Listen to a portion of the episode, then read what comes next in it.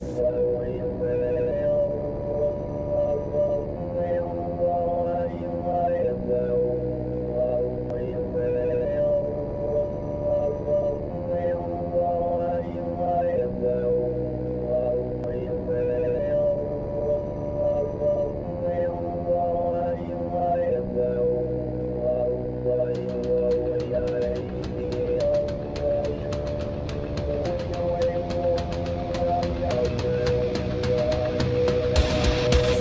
PolitiK Podcast, the show for normal Americans.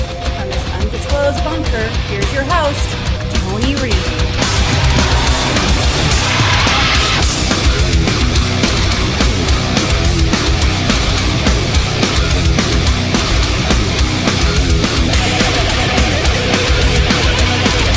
endowed by their creator, endowed by God, with certain inalienable rights, meaning rights that are just they have just because they're born. And those rights are life, to have a good life, liberty, and the pursuit of happiness. No other country is based on that idea. I'm not concerned about China. And uh, it's generating significant economic growth in America and not hurting anybody. And by the way, it's creating jobs in, in South Korea. It's creating jobs in South Korea, not just with SK, but all, anyway, with Samsung and other, uh, other industries. The last country I've traveled, I'm thinking what's the last one I was in. I, I've, I've been to 89, I met with 89 heads of state so far. So uh, I'm trying to think, what was the last, where was the last place I was? It's hard to keep track. Um, I was, I, I mean, yeah, you're right, Ireland. That's where it was. How'd you know that? And welcome back to Flyover PolitiK Podcast. It's the 28th of April, year of our Lord 2023. That guy ain't right. I- am just saying that guy ain't right. He's not even remotely right. He's he's a jackalope. And he's going to get reelected president. I mean, it's just going to happen because we're going to not we, but the Republicans are going to be stupid and they're going to nominate Trump. And here we are. So today's theme is scripted. We're about to get to it. I want to get to a few up front, and, and I'm going to try this out again, but I'm going to uh, make sure I mute myself a little bit because we're going to listen to the soundbite that's been traveling around of the VP mashing words. But Tyrus brought this up ages ago, and you know, I he's right. I mean, this is perfect. Here we go. We're gonna have bongos.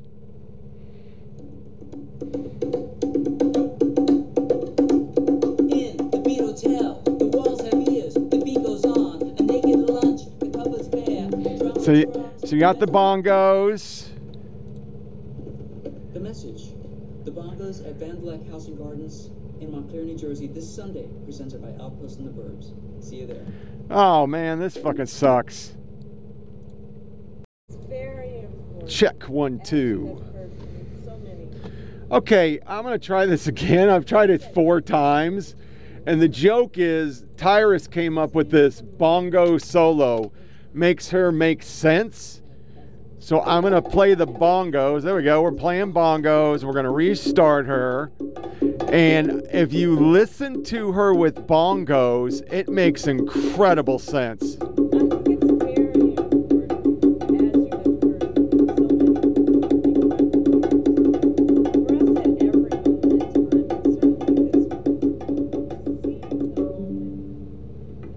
See it in very contextualize. You know, if you listen to it that way, it, it's amazing. It actually makes 100% sense. So, um, yeah, it, it still didn't work. That just, I don't fucking know why I play a third thing and it goes crazy. I'm out to play with off, but the concept was to play bongos with her talking and, and it didn't sound right. But um, here's a few things. Well, like, you know, let's go into the next soundbite. This, this one's contextualized pretty well, too. This is a HRC introducing uh, George Soros to American politics. Does that not surprise you at all? I mean, it didn't surprise me. Not enough for America's future that some participate and others don't. We have been given an extraordinary blessing. And at this moment in time, our country needs us. And we need people like George Soros, who is fearless and willing to step up when it counts. So please join me in welcoming George Soros.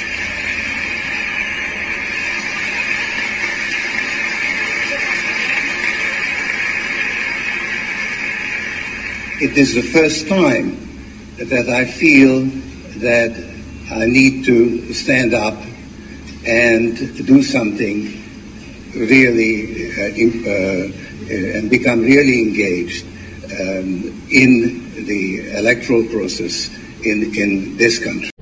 None of that surprises me. It doesn't surprise me one iota. I mean, it's it's our media. I mean, they can get away with this shit.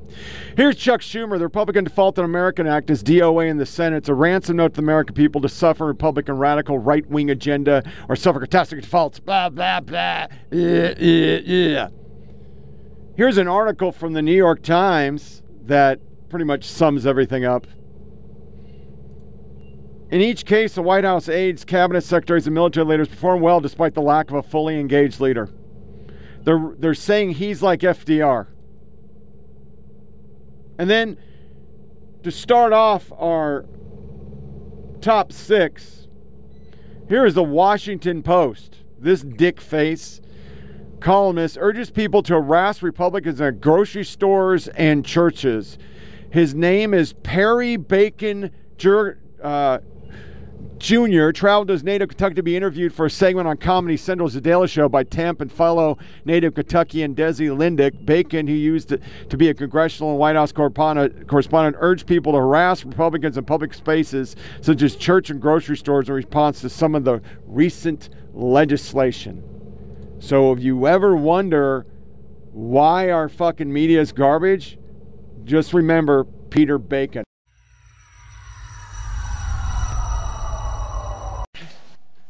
So it's, it's safe to say that a lot of these laws that are passing from extreme legislators are not reflective of the values of the people of Kentucky. So my view is we're seeing an extreme Republican agenda because our legislators are governing not like Republicans, not like Kentuckians. If you look at the laws being passed in Kentucky, they're the exact same ones being passed in Florida or Mississippi. So these are much different states with much different priorities, but they have the exact same agenda because the Republicans in every state are just passing a list of things Donald Trump and other right-wing Republicans like and that are popular on Fox News. You know what? Let's just keep this flowing. I, I don't want to see this glass empty.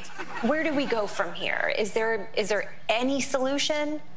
I think ultimately we have to, in the short term, shame them out of passing the most aggressive version of these bills. Criticize them enough to make sure that they are told when they go to church or when they go to the grocery store that you passed a terrible bill and acted like a bigot. Are you sure that shame would work with Kentucky Republicans? I mean, look at Rand Paul. If I got my ass kicked in my front yard by my neighbor, I would never leave my house again. I'm not saying it's a foolproof plan. I'm just saying that these legislators have to walk in public and live their life. And I do mm-hmm. think you want to make clear that you. They just cannot tolerate other people's point of view. They can't. They just can't. Another shocking thing that's not a surprise to anyone is that POTUS authorize the Secretary of Defense and DHS Secretary to order an active duty units and individual members of the Ready Reserve to ensure DOD can sustain its support of DHS concerning international drug trafficking. Now, remember, they just said you can't apprehend gay people, so how the fuck do you do that?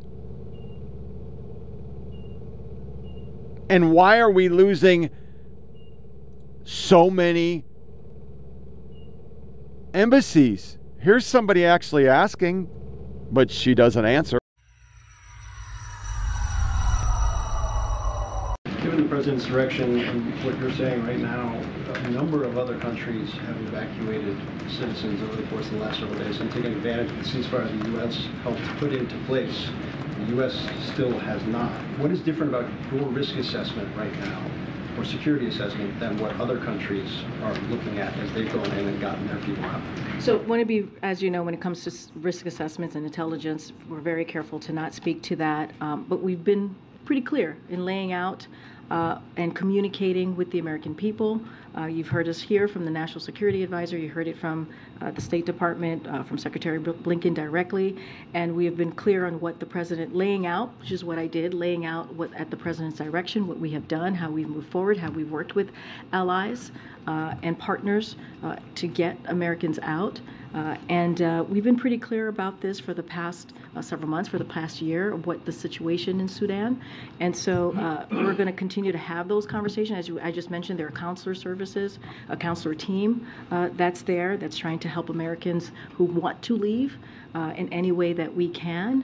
Uh, and so, uh, again, we're going to continue to have those com- communication, uh, but I'm certainly not going to get into uh, any um, any intelligence or how that's come about or how we come to uh, certain uh, certain kind of uh, intelligence, surveillance, or reconnaissance. Yeah, I understand on that front. I I think my question, one, the security alert from the State Department over the course of the last year never told people to leave. It told people never to travel there. The Yep, people that that's live there that are now trying to get out. What I'm trying to understand is the difference between what the U.S. sees and why they will not send in assets to evacuate versus other countries that have over the course of the last several days. Clearly, there's something that's being seen. I'm not asking for intelligence. I'm just saying, can you explain the process here, given the president's directive to help?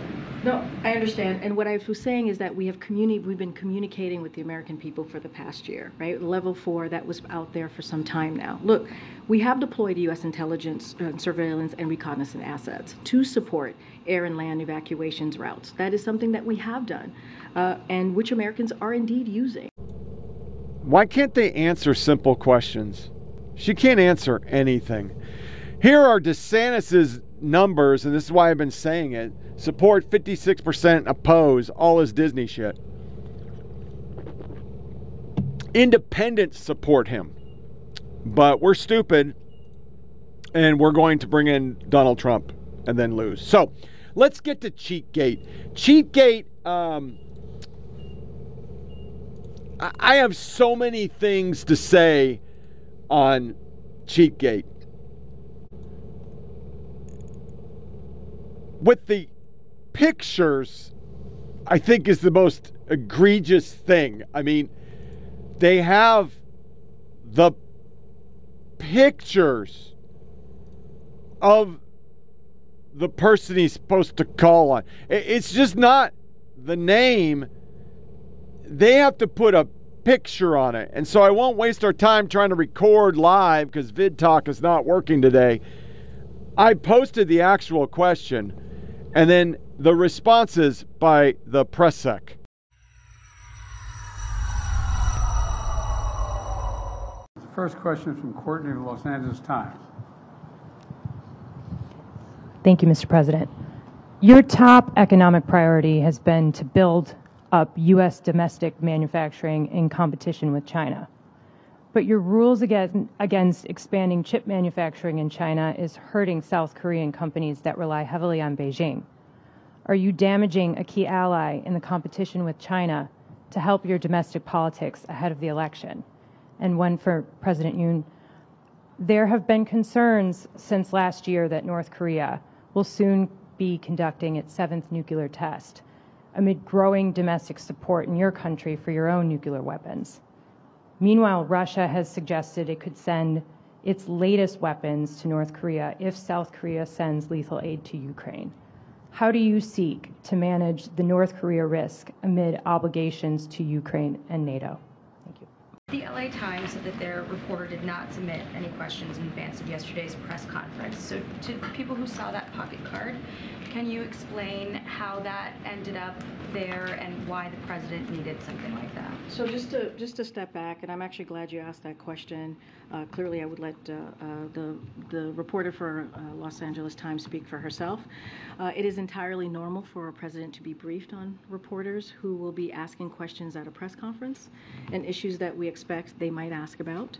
Uh, it is not surprising that yesterday we would anticipate questions that he did receive, right, on the visit uh, with uh, with the South Korean president, as the South Korean president was sitting standing to his to his right, or about 2024. That was uh, completely expected, or about the debt ceiling, uh, which he took questions at the end, shouted questions at the end, and of course we would note those issues to him. We do not have specific questions in advance. That's not something that we do, and in fact, I would point out the questions that was asked was different uh, than what was on the card that uh, you all saw. Um, and look, uh, again, we have these press conferences. The president takes your questions. Uh, we always, our job is to get a sense of uh, what you all want to ask him. How are the reporters decided? So, um, so the way that we have moved forward uh, with this type of uh, process is that we reach out to uh, a number of reporters who uh, who are going to who we know are going to be at the press conference, uh, and that's what we did yesterday. Uh, and also we try to be really mindful and who who has not gotten a question in a while. Uh, and uh, and so, as you know, we could only pick two reporters yesterday, so that limits our ability on how many reporters we can call on. Uh, Mary's not here, but I can say one of the reasons that we uh, we picked Mary is because she was just named uh, chief White House correspondent for ABC and had not gotten a, a question in some time, and we picked the Los Angeles Times, uh, which has gotten a, which has not gotten a question in some time. And I want to add uh, that the fact that California has the largest South uh, Korean American population in any state in the country, and uh, and LA has the biggest population of any city in America. Your contention, Karine. I'm not. I'm not taking call. That the I, question Jackie's that was not on done. the so-called ahead, cheat sheet was Jackie, not similar colleague- to the your- question that was asked at the Your press colleague, conference. your colleague is not But done. Go ahead. I- Go ahead. I- It's a very reasonable question. No, I'm but asking. I, I hear you. very Can you can you wait your turn? Like, thank you, thank you, John. I appreciate that. I really do. Go ahead. Thank you. Go ahead, John. And just to be clear, to people, skeptics who saw the card and saw the question number one and might think that that is a signal that it was pre-organized. Did the president have other questions that he was prepared, you know, had similar um, talking points in case he was asked something on other topics in that same? Jackie, I'm going to be as someone who is part of his uh, uh, of the prep briefing with the president for these press conference as his press secretary. Uh, we talk about an array of uh, of topics that could potentially come up, uh, and that's what we do. Uh, just at the end. Well, Jackie, today the president took a few questions, and listen, we always know now that this president has a list of who he's going to call on, and uh, and maybe the order. But today it seemed like he had a heads up on what the question would be. Questions. That's right. Uh, a photographer in the White House press corps got a picture of the president's placard. Just take a look here. Um, in his hand, the name, outlet, and question from that LA Times reporter, which reads How are you squaring your domestic priorities like reshoring semiconductors manufacturing with alliance based foreign policy? She was only one of two uh, American reporters who were formally called on today. We should note the question that she actually spoke and asked the president was quite a bit more elaborate, but Biden certainly got a heads up on the topic and the general thrust of her question, Brett. And just quickly, I mean, I covered the White House. Sometimes the White House folks say you may get a question, but in my days, they never said what exactly is your question. That hasn't been policy, has it? It, it has not, and I, I don't believe that that is something that uh, happens here regularly, at least that we're aware, aware of. Um, that being said, the president never calls on Fox, so we, uh, we We just can always shout at him. That's right. Jackie. So this, of course, is what CNN ran with. Um, most Ricky Tick. And Arlette, I And Arlette, mentioned, I mentioned President President Biden in the Rose Biden in the Garden Rose Garden yesterday during that press during conference. that There was press also a conference. There was also a moment moment in that in press that press conference where a conference where a photographer photographer captured captured the notes that President Biden was holding in his hand. And there appeared to be one with the reporter that he was going to call on, the first reporter he called on during that press conference. And now there are allegations about whether or not he had the question in advance. What is the White House saying about what happened here?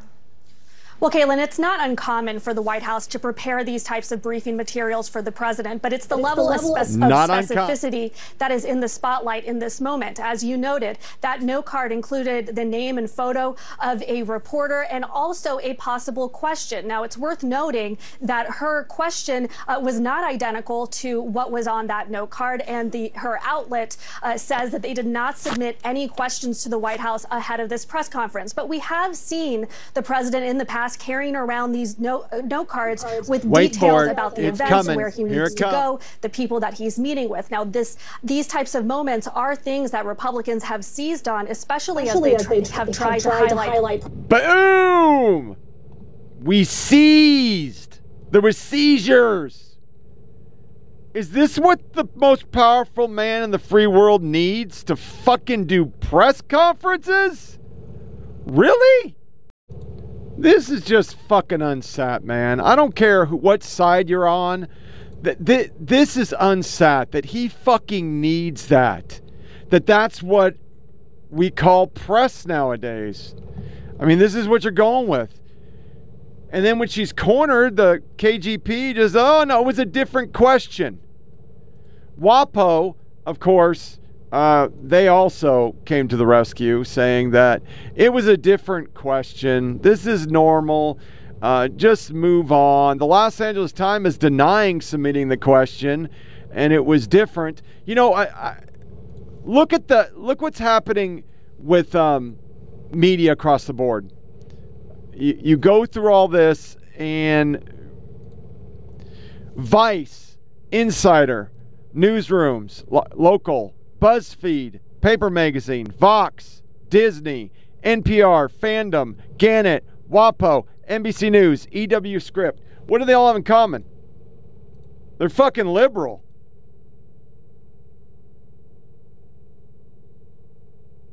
They're just liberal. They won't even check this shit. Made up. It's what the far right, left's been going with. And they're more focused on their own ego. Uh, Dana Bash. Hey, LA Times. Yes, John and I used to be married. We are now friends and share a wonderful son together. In this context, I'm not an ex wife. I'm a veteran journalist. I mean, she was all butthurt because they pointed out that CNN, and remember, this is CNN, who spend all their time fucking dogging other networks. I mean, that's that's their modus operatus.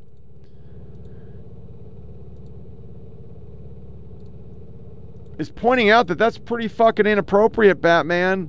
That's not cool. One thing that has been cool is the ability of some conservatives now to start playing the ball game like the lefties do. Because, you know, we don't play the game, we, we are unplayed. Don't get dirty. We should. Here's another guy calling out Swalwell.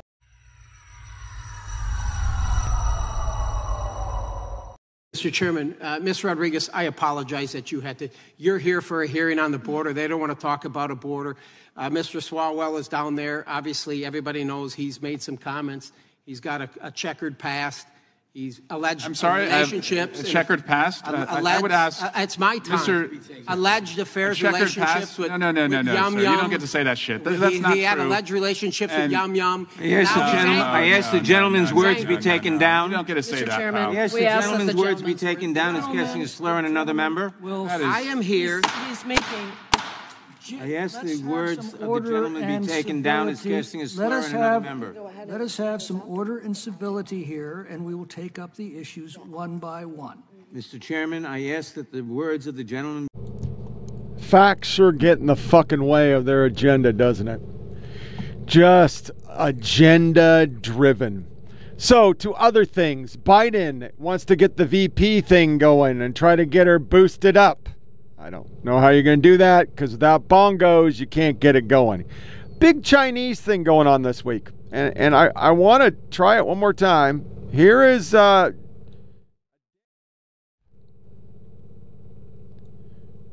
Her name is Judy Chu. Let's listen.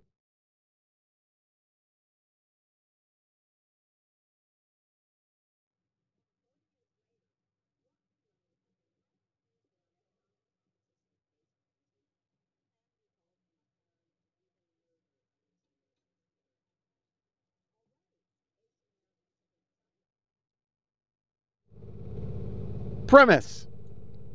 If you talk bad about China, Chinese Americans can die. So we're just supposed to lay the fuck down. And the media was completely all in on this. This is the FBI, and it was quoted by somebody saying, Well, I guess uh, this is going to get Americans. Judy Chu doesn't want us to talk about the fucking Chinese police stations. NBC was all in. She was like, oh, yeah. The problem is they don't want to talk about the real stats. And what are the real stats? The real stats are it's African Americans beating Chinese people. It ain't whitey. But that's inconvenient, so we don't talk about it. Nobody wants to talk about this the globalist agenda. They're going to speed it up. That's all your green stuff. Here's Biden once again. We're still going on about construction is fucking racist craziness. As I say every show, nothing's changed. Google is still suppressing conservative thought. We're still getting people kicked off YouTube. And we're still dealing with Randi fucking Weingarten. So here's her in a hearing. MTG, who's a troll, but goddamn, she was good on it. And Weingarten posting that she was for opening the schools somehow. But that's because this broke this week. We already knew it, but the media wasn't reporting it. That Weingarten was basically writing CDC policy. And then when she put out that she did nothing wrong, this is what happened because now community wrote community notes work both ways.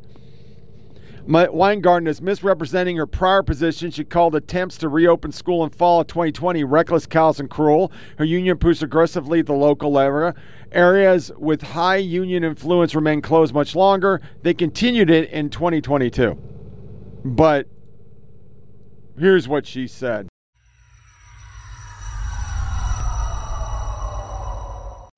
Uh, I'm sorry, Congressman Raskin. I'm just, we spent every day from February on trying to get schools open. We knew that remote education was not a substitute for opening schools, but we also knew that people had to be safe. And maybe it's because I live in New York City, I live near a hospital. Every other minute there was an ambulance. There was terror. Our members were terrified, others were terrified.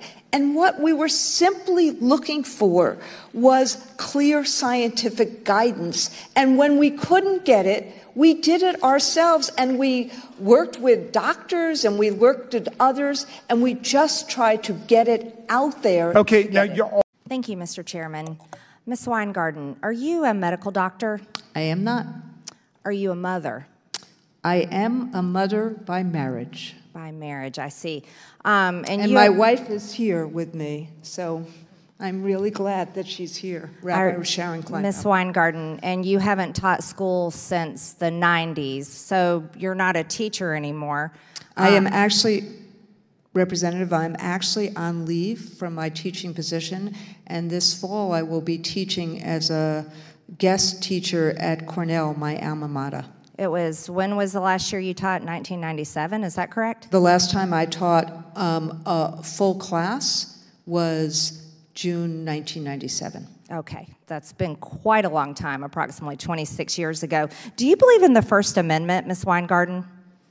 Um, I believe in the Constitution, including the First Amendment, of course. Oh, great. Well, I'd like to remind you of one of your tweets here where you agreed that my suspension on Twitter, uh, in your own words, politicians shouldn't be exempt from standards about spreading misinformation. Greene has repeatedly shown reckless disregard for those standards.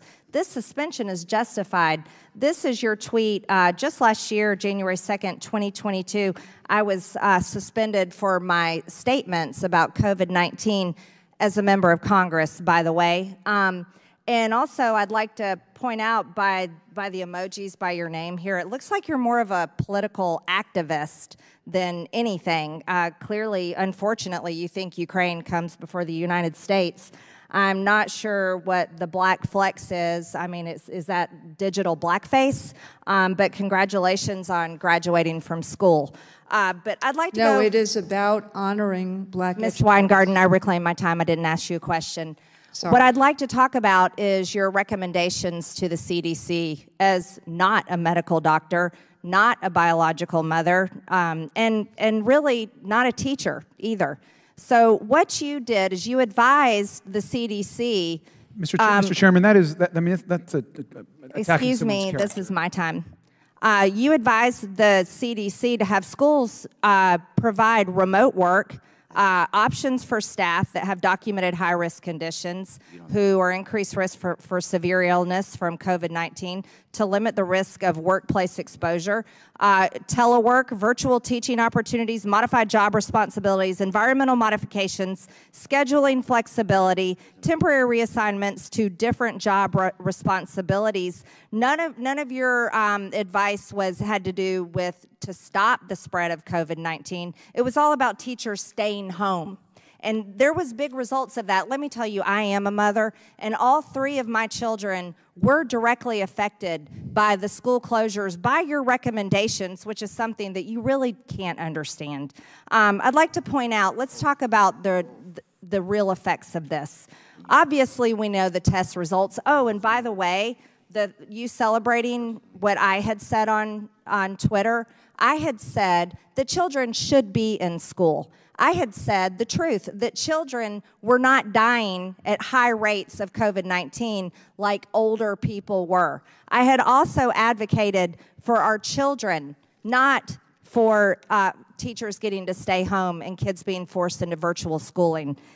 I advocated for the safety of our children and for their education. But you, as a political activist, for the president of the teachers union, were not advocating for anything good for our kids. And our kids have suffered greatly. As a matter of fact, suicides increased, their rates of learning went down.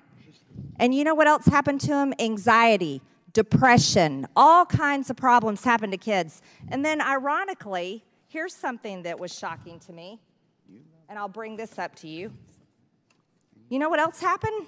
While kids were forced to stay home, and you approve of this, the diagnosis of youths with gender dysphoria surged. This is literally 2020, but yet this is 2021. And this is a problem. This is a major problem. And the direct effect of school closures can be seen here. These are diagnoses, diagnoses of gender dysphoria. And you can see it sharply increased after 20, 20, and 21. It went up. The rates went up. So kids were forced to stay home into so called virtual learning where they were spending a lot of time on social media. And all of a sudden, we see a direct result of this. And this is a, this is a major problem. But the other problem is, is you had no business advising the CDC what the medical guidelines were for school closures because now we have a nation of school children who have suffered because of it. The problem is is people like you need to admit that you're just a political activist, not a Gentle teacher, time not a mother and not a medical doctor. Gentlelady's time is expired. We want to go back to in school. We need to actually get back to in-person learning. I am a big believer that we have to reopen safely and carefully. If you hear the frustration in my voice, I do. We put out a plan at the end of April. The teachers want it. 76% of teachers say they're in for um, going to school because teachers want to teach kids. They want to go back to school. They know that it's important for kids. We want schools to reopen. We know in-school learning is better than remote. We've been trying to get kids back into school throughout the country, and we worked with New York City to do it. Let's really try to figure out how to have in-school learning and how to make it safe. This is how do we make sure that in-school learning happens because we know how important it is. The teachers of this country understand that in-person education is really important. Teachers would have told you pre-pandemic that that remote education is not a substitute. We already have 18 of 20 of the largest school districts that are open for in-person learning. My union has been trying to reopen schools since last April. They want to be in school. They know that that's important. Teachers want to be back with kids. And in the districts that I represent, it's about 95% of those districts are now reopened for in-person learning. All of that is really great news. We want school to reopen everywhere this fall in person. I'm a big believer that we have to have in school learning. The bottom line, Martha, is it's time for our kids to be back in school. Anyone who knows educators in America know that we want to be in school. It's full speed ahead for the fall. We were the first ones to put a report out about how to get back to in school learning. I mean, teachers do want what kids need. I'm all in Okay. for getting schools open all the time. We can and we must reopen schools in the fall. The safety protocols are the way to get kids and keeps kids in school. We want to be in school. Our kids have to be in school. They have to be safe. And we're going to do everything we can on vaccines, ventilation, masking to do to make that happen. But there's always hope.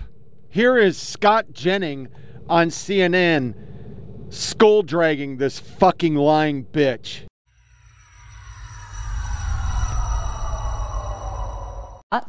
Yeah, um, we don't know each other, but speaking on behalf of millions of American parents, I have four at home. I had to teach them at home. My wife had to teach them at home. I am stunned at what you have said this week about your claiming to have wanted to reopen schools. I think most you'll find that most parents believe you were the tip of the spear of school closures. There are numerous statements you made over the summer of 20 scaring people to death about the possibility of opening schools. And I hear no remorse whatsoever about the generational damage that's been done to these kids. I have two kids with learning differences. Do you know how hard it is for them to learn at home and not in a classroom that was designed for them? And for you to sit in front of Congress and the American people and say, Oh, I, I wanted to open them the whole time. I, I am shocked. I'm stunned. I'm stunned. And there are millions of parents who feel the exact same way. Our next top six, of course, is guns because they're still going after it. Going to play a CNN soundbite in a second where claim permitless carry only in red states, but their map shows blue states because that's a fucking lie. Everybody has it. Here's an eye opening thread. Um,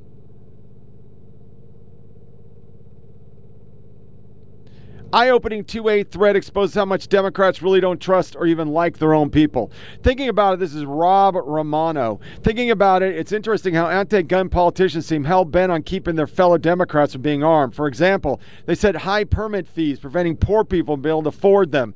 They require permits to be submitted and interviews to be conducted during office hours, preventing people who can't take off work. They ban guns on public transportation, preventing people without cars from carrying. They require live fire training, making it difficult for people without nearby ranges. They require multiple non family references. They ban guns on all private property without explicit permission, preventing people in anti gun areas from carrying elsewhere. They ban future sales of assault weapons and high capacity magazines, ensuring that the overwhelming Republican current owners are the only ones that have them. And what is missing in this is the simple fact that they don't understand that because of the Floyd riots, lefties armed. Here's LaRue, they're changing their sales. If your state doesn't let citizens carry, they're not going to sell to them. And that is fucking amazing. Good on them. And then the disgusting thing that I got in a bunch of arguments on um, Dan Lanning talking about guns. Why don't you win a conference championship like you said you would before you go gun yanking? Because here's the reality you don't care about guns. Yeah, they were all black. All the shooters were black, and we've heard nothing about the Alabama shooter. It just got deep fucking sixth. But here is CNN once again going after the guns, and NBC, it's a bad recording because I had to record it locally, When have you ever seen the parents of a shooter get interviewed? Oh, they're anti gun. That's how they got on the air.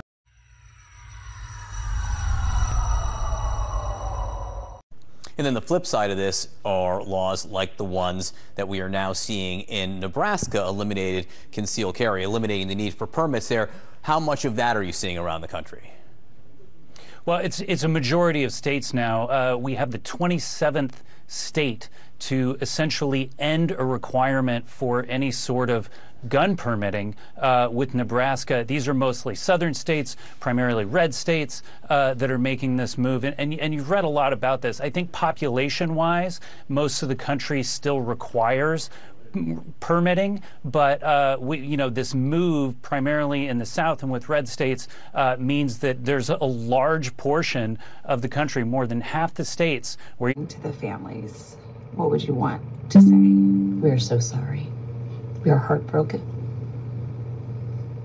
We wish we could undo it, but we know we can't. In an era of mass shootings all too frequently, theirs is a perspective we do not often hear. Lisa and Todd Sturgeon are the parents of the young man who opened fire more than two weeks ago inside Louisville's Old National Bank. What scares you about doing an interview like this? We have a concern about inadvertently being disrespectful to the families. Our heart is just shattered for for them and what they're going through. Something like this is so complicated. But at the end of it all, Connor did this. He did. And he he did this too. Um, totally innocent individuals. There was no provocation, no justification, no rationalization at all. They were just trying to do their jobs, provide for their families. And they will never be the same due to his actions. And that's, if we could take it back, we would. Connor Sturgeon was a 25 year old employee at the bank. He killed five co workers Joshua Barrick, Thomas Elliott, Juliana Farmer, James Tutt, and Deana Eckert. Eight others were wounded, including a young policeman, Nicholas Wilt, still in critical condition after he was shot in the head. As we sit here, do you know why this happened? I don't think there's any way to know for for sure. We know that that Connor was struggling with some uh, mental health issues. I'm afraid that whatever we come up with as the cause isn't going, still isn't going to make sense. There was no clear tell. So this could happen to someone else, and we don't want that to happen. That's why you're here. That's why we're here. The Sturgeons say Connor's struggle started just a year ago panic attacks, anxiety, and an attempted suicide. But he was seeing. And to end our top six, we always got to have our evil Republicans. CBS, Wood, high bigger responsibility going after cons at White House correspondent dinner, and NBC says it's racist for state to police to enforce law in Jackson, Mississippi, because they're majority African American. Okay. If they were to offer you the job, what would you say? If I'm offered an opportunity to have a direct line to Americans every night, four nights a week, you can't say no to that offer. Also, I'm, you know, I already live here, so it's, a, it's easy. I, I know the commute. a love for laughter has led Wood to perhaps his biggest milestone yet being the entertainer of this year's White House Correspondents' Dinner. When we talk about legacy, that'll be something that you'll be able to point to for your children and for your children's children. It's an honor to speak and crack jokes on top of that, you know, next to the president. But I think it's an even bigger responsibility to be able to talk directly to the people in the room that are pushing against a lot of the things that keep America from moving forward. Because I think the job of comedian is to be the voice of the regular person being the voice for others. A lesson learned from his father. Do you think that he would find this a moment to applaud? I think my father would be proud, but I think he'd be even prouder if I go up there and make sure that I'm talking about something real. Because when you have the microphone, you better have something to say. You may not get it again. There's a looming showdown over race, justice, and policing that's playing out in Jackson, Mississippi right now. The state legislature passed a law that some say amounts to a takeover of policing and courts in the state's capital city, which is more than 80% black. MSNBC's Trymaine Lee traveled to Jackson and spoke to black residents who say their concerns are being ignored. This summer, Mississippi will expand the jurisdiction of its state run police force from the downtown Capitol complex to all of Jackson under two new controversial laws passed by the Republican led majority white legislature. House Bill 1020 and Senate Bill 2343 will essentially create a new justice system within Jackson with its own unelected municipal court and expanded Capitol Police force that the city has no control over. Some in Jackson, which is more than 80% black, say the move diverts power away from the voting citizens of Jackson, amounting to a state led takeover of criminal justice in the city. The battle over public safety and criminal justice comes as the city is experiencing a sharp rise in violence. Last year, 138 people were killed in Jackson, the highest per capita homicide rate in the nation, according to Jackson police and FBI records. Bishop Dwayne Pickett agrees there is a need for more police, just not like this. They're not answerable to the mayor, who looks like us. They're not answerable to uh, to the, the, the structure inside of our community. Mississippi Department of Public Safety Commissioner Sean Tindell, who oversees the Capitol Police, told us the agency is working to build trust in the community. I want to be engaged with the public. I want our officers to be engaged with the public. Um, and, and I want them to trust A. Which brings us now into our trans fascism. You're going to see a Dylan clip. You're going to see a Lia Thomas. You're going to see a violence, the guy that's the girl that said he was going to kick people's asses. A woman who got pulled over said therapy doesn't work for her transness. And of course, Whoopi going, God thinks transing people is good. No, he doesn't. I am Eloise. I am six. I'm a city child. I live at the Plaza Hotel, which is huge and wonderful and très elegant, especially at Christmas time. Hey, Blue, look at all these families. Hi, families. It's time for a pride parade. Families marching one by one, hurrah, hurrah. Fam- Every death is a tragedy, y'all. It's seven lives. Like the articles written about me using he pronouns and calling me a man over and over again. And I I feel like that should be illegal. I, I don't know. That's that's just bad journalism. They're like, oh, we respect Lia as a woman, as a trans woman, whatever. We respect her identity. We just don't think it's fair. You can't really have that that sort of half support where you're like, oh, I respect her as a woman here, but not here. They're using the guise uh, of feminism to sort of push transphobic uh, beliefs. And I think a lot of people in that camp sort of carry an implicit bias against trans people, but don't want to, I guess, fully manifest or, or, speak that out. And so they try to just play it off as this sort of half support. They think about how twisted feminism, quote unquote, feminism has become. Their arguments you know, in order to exclude anybody in the trans category, you have to reduce women to reproductive capacity, which is, in my opinion, extremely anti-feminist. I don't want to put those women down either, and I know you don't want don't want to either because I see pain. I, I, see pain, and I and the pain is coming from somewhere. It's not you though; it's the patriarchy. And how can we get people to see that?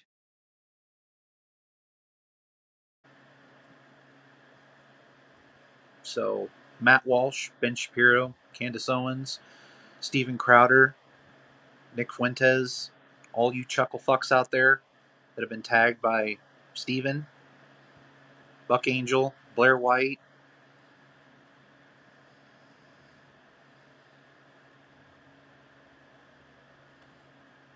I guess self defense is only legal and righteous for the Republicards and Conservatards. Okay. Um, that was that was if I can take anything from my conversation with him, it was that make sure you're okay, you're in the right frame of mind. Since we've been here, you've, you've been calm, collect with us. You've been as cool as can be, so I appreciate that. And you know, we wanted to do kind of keep the same attitude. So if there is something that changes, if there is something that comes up, I think you guys said you have. Gave me the MRT number, um, and along with some other resources. Um, like I said, I'm trying to see a therapist come Monday um, to try to go over something to help me work with myself. Okay. Um, is it your normal therapist or is it? It's a brand new one. Because I tried two before. The first one was not that good, telling me that therapy is not going to work for you. So, you know, that's always the best thing to hear. Okay. So, and what school is it? Fox Chapel Middle School. Okay. What grade is he, sir? Eighth grade. Republicans banned her from the chamber for the remainder of the legislative session, claiming she broke the rules of decorum. But protesters are demanding that they let her speak. Now, what the hell is going on in this country? Yeah, yeah. That's what I want to know. Yeah, what are the I mean, rules of decorum? it- well, no. it- What, what are the rules that say? Mm-hmm. I don't like what you're saying. So I'm going to get a whole bunch of people to think like I think, and we're going to ban you from talking. When did that become the law of the land? you should ask, because I looked it up, and there is no law. No, no. There is no law. because There the, is no law The whole that. point of this country is we have to figure out how to live together. I don't have to agree with everything you agree with. You don't have to agree with everything I agree with. That's why we have two parties. That's why we have these And don't you want someone from the transgender community in the legislature to speak to her lived experience? But my God, this is a party that says we believe in parents' rights. Mm. You're telling me that as a parent, I don't, I'm not smart enough to decide if my child and I need to have gender affirming. Our uh. doctors are not involved. The- What is going? So I can't, my, I can't decide what my kid reads. I can't decide. For my child, what my child says is going on. Yep. You're telling me your beliefs, your and they keep saying it, and I keep saying, what Bible are you reading? Yeah. Because God was really clear. Very clear. This very clear. Oh, conversation is the last step before violence. And now to shut down the one voice you have mm-hmm. in this house mm. who is transgender is problematic. They are such garbage humans. I mean, just to say that. How did God say that to her? Why do they even talk about religion? They don't believe in it. Here's that politician. He uh, is working, a transgender representative of Minnesota has introduced a bill that will remove the exclusion of pedophiles from the protected class of sexual orientation. This means it will be illegal to discriminate against child rapists. This is what we have been sounding the alarm on, and now they're doing it because the media just goes with whatever they say. I mean, it, it makes sense to them because they're liberal, and okay, we'll go with it. To show you it's not a one off, here is a pedo flag. Another group about pedophilia on Twitter. And finally, somebody, namely Elon Musk, booted him. And the litany of schools. Here's libs of TikTok. So this bathroom, this happened today in our Wolcott Boys Elementary School bathrooms, and it didn't happen to your school yet. It's going to. Just thought you might want to know. Facilities use a PD bay on March 20th to start installing dispensers for menstrual pads in boys' locker rooms.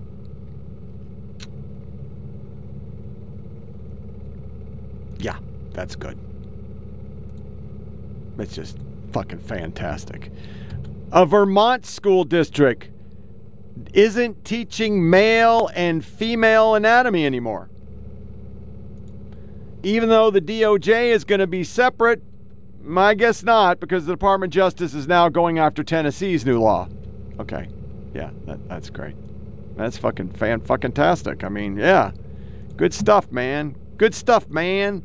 Georgia school pay 181k in legal fee. Reinstate concerned mother and teacher was wrongfully fired. The Georgia school district agreed to reinstate a substitute teacher after she was fired for expressing concern over the drawings in an elementary book that were pornographic.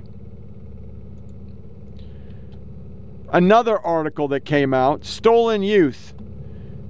How the woke, like all totalitarians, are targeting our children, and it's pretty self-explanatory. We covered on every show here's some more proof that it's not just Whitey. It's happening everywhere because they did it during COVID. They just brought it back in. And even though I hate going to the well, this this is why it's bad now. It is Internet With fame. The 2022 season comes to an end. Good night. Crush a bit, little bit, roll it up, take a hit, feeling lit, feeling like 2 a.m.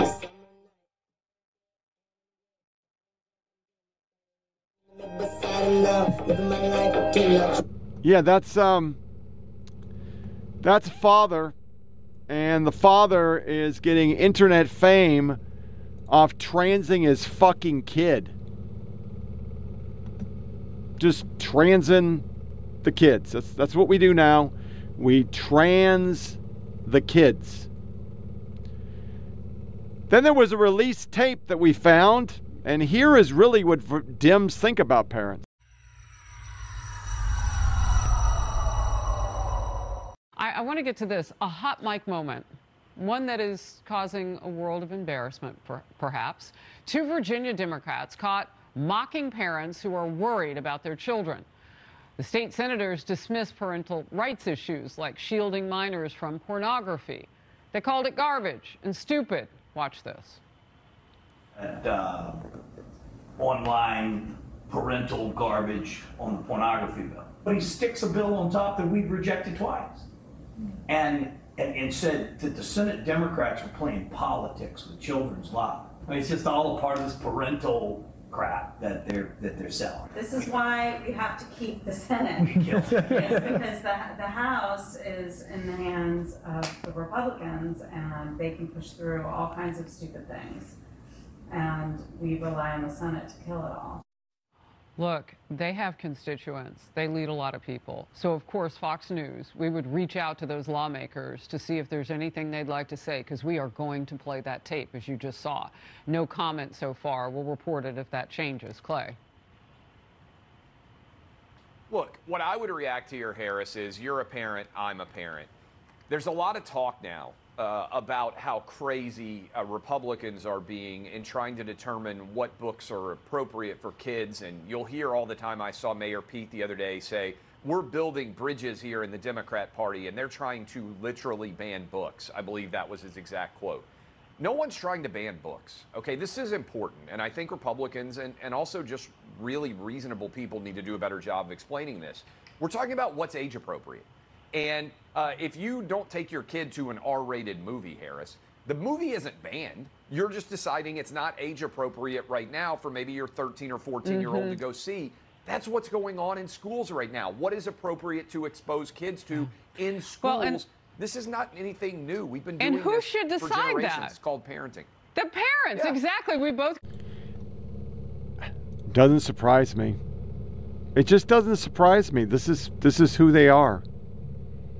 They they can't help themselves. Here's another example from Libs of TikTok. Organization in Wisconsin is advertising a family-friendly pride event featuring drag performance by child drag kick queens. This is a real picture. That is a naked man, that's a child. I thought it was a Gitmo shot. I, I really did. Then I realized it, it's it's not. Here are pictures that are on tests. Julie is a girl who is sexually attracted to other girls. She is assigned male at birth, and Julie pronouns are she, her. Which gender does Julie best identify with? Cis, intersex, transgender, asexual? The media well, they're just all into the cosmetic to critical. Blue states saving the kids because the cons are so bad. But it, it, if anything should wake the left up, it is Bud Light booth. Nobody there. Las Vegas Strip. Nobody drinking Bud. This woman who's on a show my wife watches, Yellow Jackets, retracted her own Emmy nomination because they used the wrong pronouns. LA Times, whole article, anti-trans black lives, Bud Light executives, what's going on? Everybody's racist, everybody's a tranny, transphobic, blah, blah. It's the same shit. It's not actually going to the source, and the source is this is a teeny fragment of the country, and people are sick of it. They're just sick of it. But every chance they get, this is the AP, every chance They doubled down on it. Their first article, a group of conservative GOP lawmakers in Montana deliberately misgendered a transgender calling and demanding that she be censored from language she used while speaking against a bill that would ban gender affirming medical care for children. That wasn't hot takey enough.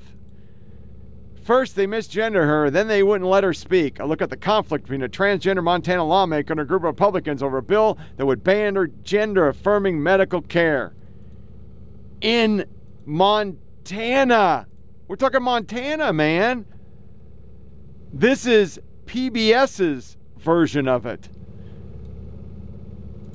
She broke the rules, but we're not going to cover that. We're just going to glorify her. The, the recount's going to be your first soundbite. Montana State Rep Zooey Zephyr, ahead of a vote to bar from State House the rest of the season. I've had friends who take their lives because of these bills. When I rose up and said, There is blood on your hands, I was not being hyperbolic. From the podium, we won't talk about dead Christians because why would we? I mean, that's not their demos. But we'll roll in, including two hits from the media on this dude.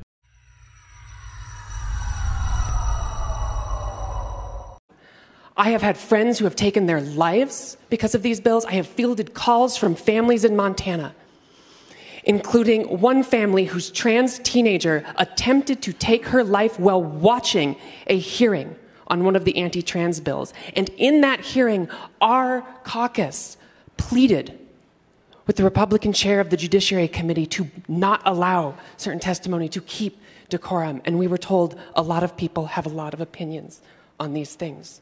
So when I rose up and said, There is blood on your hands, I was not being hyperbolic. I was speaking to the real consequences of the votes that we as legislators take in this body. And when the speaker asks me to apologize, what he is, uh, on behalf of decorum, what he is really asking me to do is be silent when my community is facing bills that get us killed. He is asking me to be complicit in this legislature's eradication of our community, and I refuse to do so, and I will always refuse to do so. You had the Tennessee 3 here, and we know what happened in Tennessee. Let's go to Montana, um, the Montana State Legislature. Uh, similar, it seems similar in a lot of ways, shutting down someone who wants to, a state lawmaker who is in protest of something that they feel is wrong. What do you say to that, and what is the president saying, and what is the White House doing in the midst of seeing now these legislatures shut down people who are doing what democracy speaks of, trying to strengthen it? Well, as you know, when uh, the Tennessee Three, as they they're called, uh, was, uh, um, as you know, was peacefully protest uh, peacefully protesting, and they faced expulsion. Clearly now they were they're uh, the two that were expel, expelled um, are now back serving as state legislators. The president called that un-American when they were expelled, expelled, and. Um, and it's unfortunate that we're seeing that. Uh, we're seeing this kind of uh, behavior uh, as it relates to Montana more specifically. It's, we're seeing devastating pieces of legislation across the country in state houses uh, aimed at taking away freedoms, uh, aimed at, take, at attacking people for who they are, uh, especially our young people. these bills cause families to live in fear. They're creating great uncertainty about how they will receive the care they need, as we're, this is specifically to Montana. And, uh, and again, it is uh, when you see these types of things, um, silencing an, an, elected representative in an attempt to suppress their message is a denial of democratic values. It is undemocratic. Uh, the Biden, the Biden-Harris administration continues to stand with transgender and LGBTQI leaders and their families. Welcome back. Were you about to say something? Yes, what I was Yeah. going to say is jumping off Alyssa's point where she said, you know, and I don't even know where I stand on this. The the problem with the issue we're talking about here is it's one step. It doesn't even matter what's being talked about. We are in a democracy where it was one vote for per, one person, one vote, and our elected representatives. They are shutting this person down, not only doing her job, but as an American. Our First Amendment rights protect not only that right to speak and do her job, but also protest. They came after her one more time and said she Mhm. was inciting an insurrection, which was very rich. But we looked into it. There was no violence. There was nothing happening. And this country was built on protest. That's why it's protected by that First Amendment. When you look back to the Boston Tea Party, to the civil rights movement, to a women's women's right to vote, that's what this country is. And we need to be having more conversations. We talk here at this table a lot about not even be able to finish Thanksgiving dinner because we're not talking. Conversation is the last step before violence. And now to shut down the one voice you have mm-hmm. In this house Mm. who is transgender is problematic because I believe everyone should be able to talk, regardless of identity, about every topic. Well, but, but, sorry, it is mandatory. It is mandatory to have the lived experience represented at those Yes. tables. Yeah. Because it adds a unique part that those conversations. Now to Montana and the growing outrage over the treatment of a transgender lawmaker. Public protests in the legislature were met with police in riot gear on Monday. This was the third straight session that Democratic State Representative Zooey Zephyr was barred from speaking over a comment she made about a bill to ban gender affirming care. She now says she could face censure or expulsion from the chamber later today at the hands of the Republican majority. Standing defiantly Monday, Montana House Representative Zooey Zephyr raised her arm holding a microphone to amplify the voices of her supporters, demanding she no longer be silenced. The freshman lawmaker, who is transgender, tweeted last night that she faces expulsion or censured later today. That's after Republican House leaders announced they would vote whether her actions violated the safety, dignity, or decorum of the House of Representatives. For over a week, Zephyr has been barred from speaking on the House floor until she apologized for her comments opposing a Republican bill banning gender affirming care for minors. If you vote yes on this bill, and yes on these amendments, I hope the next time there's an invocation, when you bow your heads in prayer, you see the blood on your hands. Montana's Republican House Speaker deemed those comments out of line and that they broke House decorum. We're elected to have the hard conversations. Speaking to John Dickerson last night on CBS News streaming, Zephyr says she's not apologizing for what she said. Okay, before we go to our This is America, I have a huge soundbite I'm going to be playing on a guy who fought in Afghanistan. And I wanted to insert it for like two or three shows, but I haven't been able to um, due to time. So, this, I wanted to cover this, and I'm to have to put it over here and zoom it up. Um, because even with glasses, it's pretty bad. This was a YouGov poll. Before we get started, the latest news we would like to know did you vote for Joe Biden? 50% of respondents on a liberal site said they did not vote for Joe Biden. I just want that to stick. It. This is a liberal site. They didn't vote for Biden. But he got 81 million votes. Okay. Okay. Okay. Do you think Biden has done a generally good or bad job? 35% said generally good. 53% said generally bad. And is it right or wrong for Biden to say MAGA extremists want to take freedom away? On a liberal site, 51% said it's wrong. The next question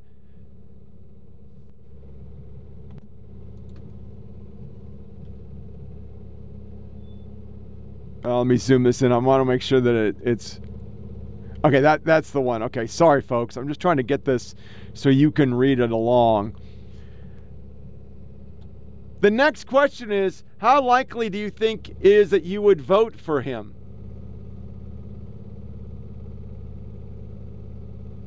Fifty-seven percent said they wouldn't. Is it right or wrong for Biden to run for re-election? Fifty-seven percent say it's wrong. How likely you think it is that, that you would vote for him. 52% say they will not be voting for Biden.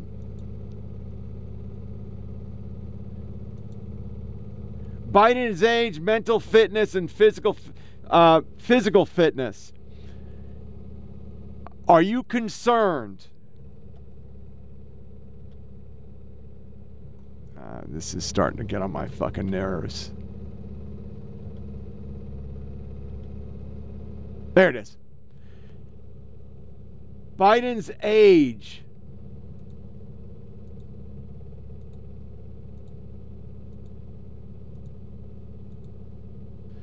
Sixty-seven percent say it's a concern. Mental fitness, sixty percent. Physical fitness, forty-one percent. How likely of all do you think it would be that he would be in office until the end of his term? 20% said very likely, 20% said somewhat likely, but the majority said not very likely. So think about what that says. Seriously, think about what that says. The man had 81 million votes. But somehow, 50% of the respondents, or 52% on a, a liberal site, said, Homie, they, they didn't vote for Homie.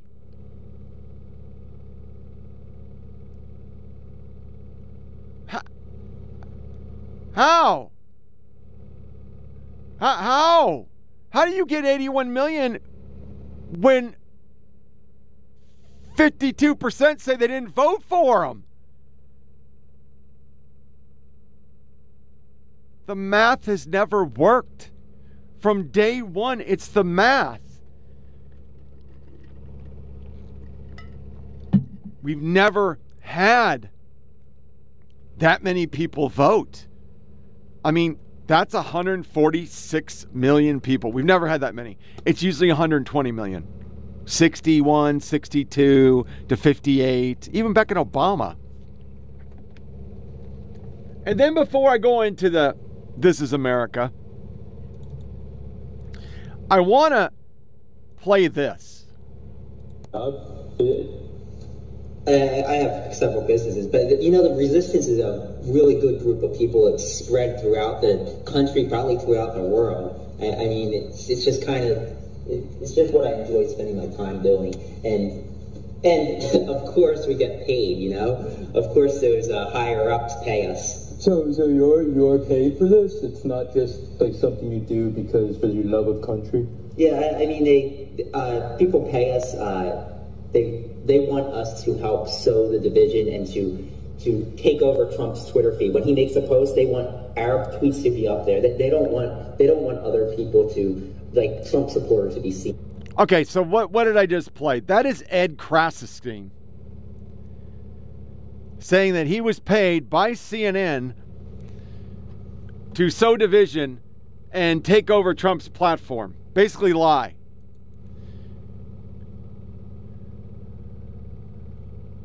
That was CNN. Once again, CNN. But now they're talking about how bad Tucker is. So Tucker broke silence, and this is what he said. Good evening, it's Tucker Carlson. One of the first things you realize when you step outside the noise for a few days is how many genuinely nice people there are in this country. Kind and decent people, people who really care about what's true, and a bunch of hilarious people also. A lot of those. It's got to be the majority of the population, even now. So that's heartening. The other thing you notice when you take a little time off is how unbelievably stupid most of the debates you see on television are. They're completely irrelevant. They mean nothing. In five years, we won't even remember that we had them. Trust me, as someone who's participated. And yet, at the same time, and this is the amazing thing, the undeniably big topics, the ones that will define our future, get virtually no discussion at all. War, civil liberties, emerging science, demographic change, corporate power, natural resources. When was the last time you heard a legitimate debate about any of those issues? It's been a long time.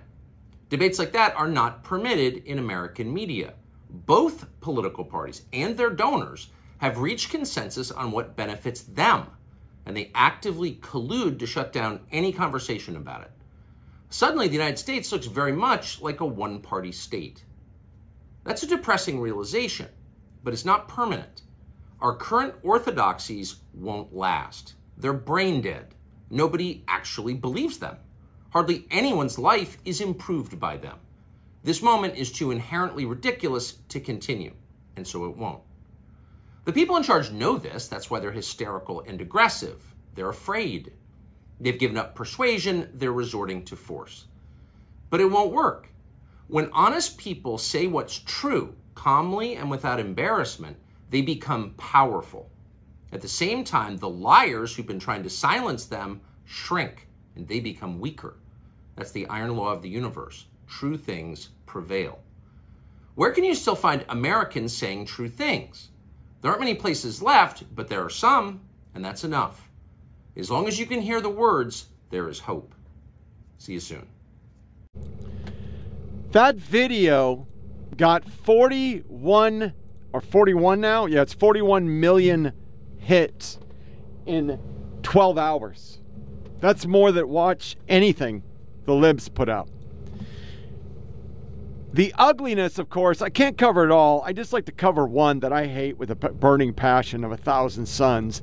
Geraldo Rivera, I don't wish ill on anybody, but there is no doubt, as I said at the time, Tucker Carlson perverse January 6th conspiracy theory was bullshit. Having lost the election, President Trump has cited an insurrection that sought to undermine our constitutional process. Anyone else here for this ratio? It goes all the way down. People showing him in front of his pit or the the vault that ended up nothing. Greg Gutfeld sums it up really, really good. You're a class act, Geraldo, a real man of the people. They relished in it because they worked for it. Mediaite. Yeah, they're going to listen to Mediaite, a liberal site on who they're going to replace Tucker with. Yeah we're getting right on that because you know I, I think I think the thing that kills me the most is they're so hypocritical that they think they're not exactly what Tucker is. I heard somebody arguing he's a performer. Yeah, no shit. So is Maddow. One underscore and Zendosky, of course, had to go with what they did with Trump. New for me, Brandy Zendosky, White supremacist forums and prominent white nationalist influence are in shambles after Tucker Carlson's firing. Tucker is one of the last our guys, wrote a 4chan user. Bad times coming for Anons. 4chan. These are all replies. Ben Collins, how can I make take ever dumber and more dishonest? I know. Get Brandy Zendosky. Want to work with me on something? Oh, look at you, Skippy, drudging out their mysterious 4chaners again. I'm still waiting to meet a single white nationalist. Just one. The article, Carlson's show, echoed conspiracy theories and disinformation that gained traction on extremist forums like 4chan, and that would otherwise not have appeared on Fox News. On web shows and message boards, creators of hate and conspiracy theory content bemoan the loss of Carlson and their path to maintain audience. I wish I had some violins for the background. Uh, let's get some violins. We're going to go old school on this because it, it, it deserves. I'm going to pause and I'm going to find some good melodramatic music. This is America. Don't catch you slipping now. Don't catch you slipping now. Look what I'm whipping. This is America. Don't catch you slipping now. Don't catch you slipping now. Look what I'm whipping now. This is America. Okay, I think we can set the scene now.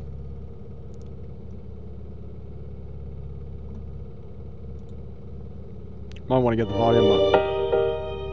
Oh, yes. There we go. It's so patriotic. On web shows and message boards, creator of hate and conspiracy theory content bemoaned the loss of Carlson and their path to a mainstream audience. He amplified my reporting more than anyone else. Darren Beattie, a blogger, purveyor of conspiracy theory related to J6 attack.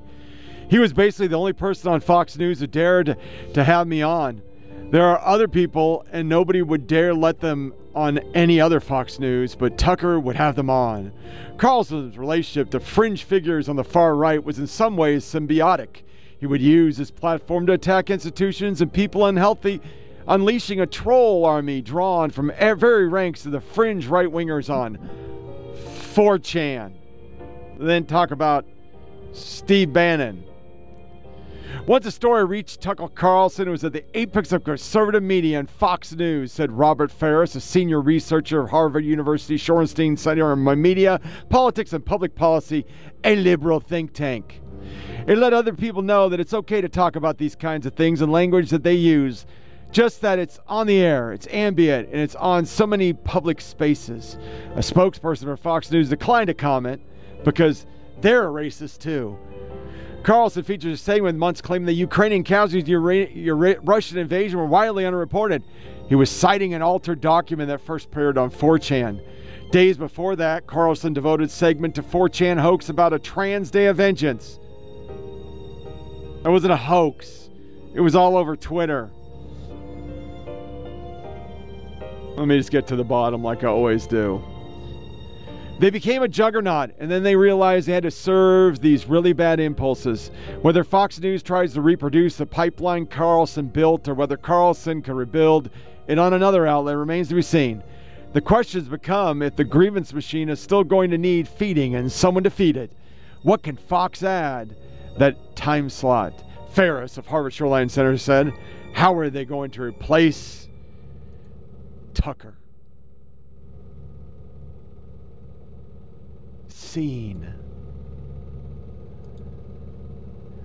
The funny thing about it is that this broke.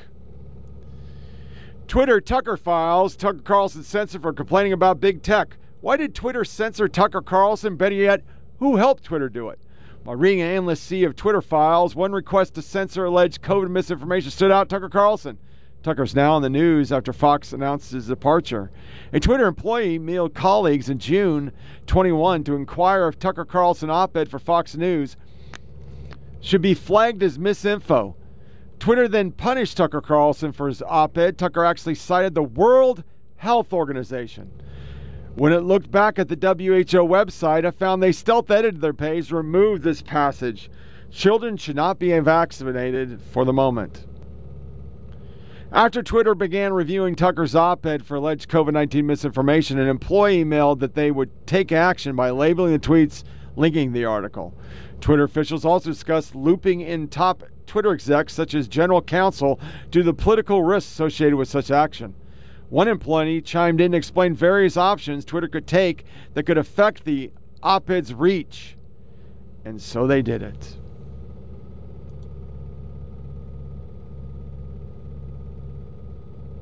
My thing is why is this not being pushed in the mainstream media with all their parents are terrorists, etc. This soundbite, which is our This is America for Today, shows how crazy these blue state boards are. A school district plans to cut music classes because they feel it promotes white supremacy culture and significant institutional violence. Yeah, it's the Dave Matthews Band that's causing all those drive-bys in Chicago. it's as if black kids are getting beaten with oboes and tubas. A school board member claims kids need to miss core instruction to attend music classes, which is just another sign of inequity dreamed up by the white man. Listen to this crud. We're a school district that lives in, is an entrenched and is surrounded by white supremacy culture. There's nothing about string or wind instrumental music that is intrinsically white supremacist. Um, however, the ways in which it is and the ways in which all of our institutions not just schools, but local government, state government, our churches, our neighborhoods, uh, inculcate and allow white supremacy culture to continue to be propagated and cause significant institutional violence. That diatribe is so far left. Why is it in schools? And now we're still month later. They're still prepping the manifesto for the mass shooter who was a tranny. Redacted. Sure, it is. We'll see it soon enough. These are all replies. Manifesto must be getting altered in some way. And lets the public see it without any restriction. Why review it? Probably to redact it. It's just like the Alabama shooting. Why would we? Why would we cover that stuff? Why? And then we have another case. This person broke the law. But now Arkansas, another Arkansas red state person, and they spread out so it looks like it's all over the country, getting hard time for J6. Flip in Arkansas pleaded guilty to parading, demonstrating, or picketing in a Capitol building this morning. He appeared over Zoom in front of a judge for the U.S. District Court in Washington, D.C. These are photos of John Mott inside the Capitol on January 6, 2021. In one video, he's seen pushing against a police officer's baton while telling him, quote, don't touch me, and if you don't touch me, I won't touch you. Mott pleaded guilty Wednesday and could face five years probation, a $5,000 fine, and no more than six months in prison. He'll also pay a $500 restitution fee, and he'll let law enforcement officers go through his social media accounts for posts about January 6th. He'll also do an interview about his involvement. Mott is set to be sentenced on March 8, 2023, and Mott's three other charges were dismissed because of his plea deal. In the studio, Emma Claybrook, 4029 News. And I apologize for the fan. The computer's a little warm today. It's actually warm in the basement, which is weird, but I've been washing clothes, so the dryer was on. And then our last one, and this is, you know, why we need a Fox News. We're going to listen to this together. This is what Democrats are now saying about Biden. Absolutely not. Uh, as he says every day, uh, watch me. And he puts many of us to shame with his energy. He is, you know, as, as I as I age, I appreciate wisdom even more. So. No, no, no, not not at all, not at all. We've had uh, many leaders uh, his age that have uh, done extraordinary things for America, and there's no reason why he can't accomplish this uh, uh, just as much or more in his second term as he did in his first. Can you ask for any more experience? Vice president, president, senator, experience really counts, especially in the world today that is so dangerous. I think uh, he's the right guy at the right time. Seems to be doing fine, so uh, I think. And I think that he has proven he can deliver. He has proven that he can deliver. Really?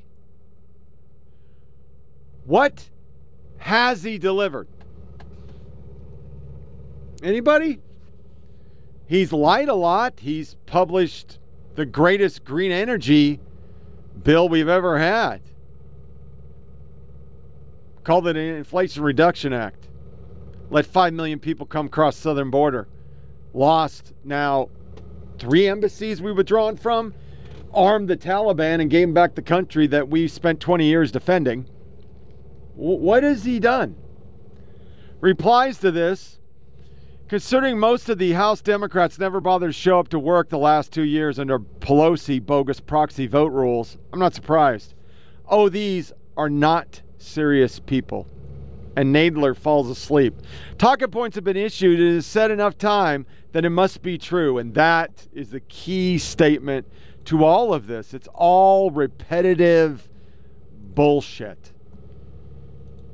But if he was a conservative, oh my God. Yeah, that shit won't. Lids at nine o'clock would not be flying. Neither would the ability to have so many cheat sheets, including pictures, because you're a brain dead president. Remember, we did on the air mental illness checks on the previous president, who was incapable because he walked down a ramp once. This guy's fallen on the stairs three times, is getting in Air Force One stuttered, Remember, he was doing cocaine because he breathed funny for a while when he was giving speeches. We ran stories that him and his staff didn't know where the light switches were. Yeah. So we're going to go into lighter fare now, but before I I want to tell something funny. Well, at least it was funny for me. Um, yesterday, uh, I I don't know what's going on. I've had the worst pain in the descending colon and the duodenum. Um, every time I put a dip in, it hurts, which means I need to stop dipping. Um, and I, after having the procedure, part of this, the IBS portion of whatever the fuck I have, is if you clean out, you instantly have a flare. Um, heartburn, GERD, the whole nine yards. So, yesterday I ate and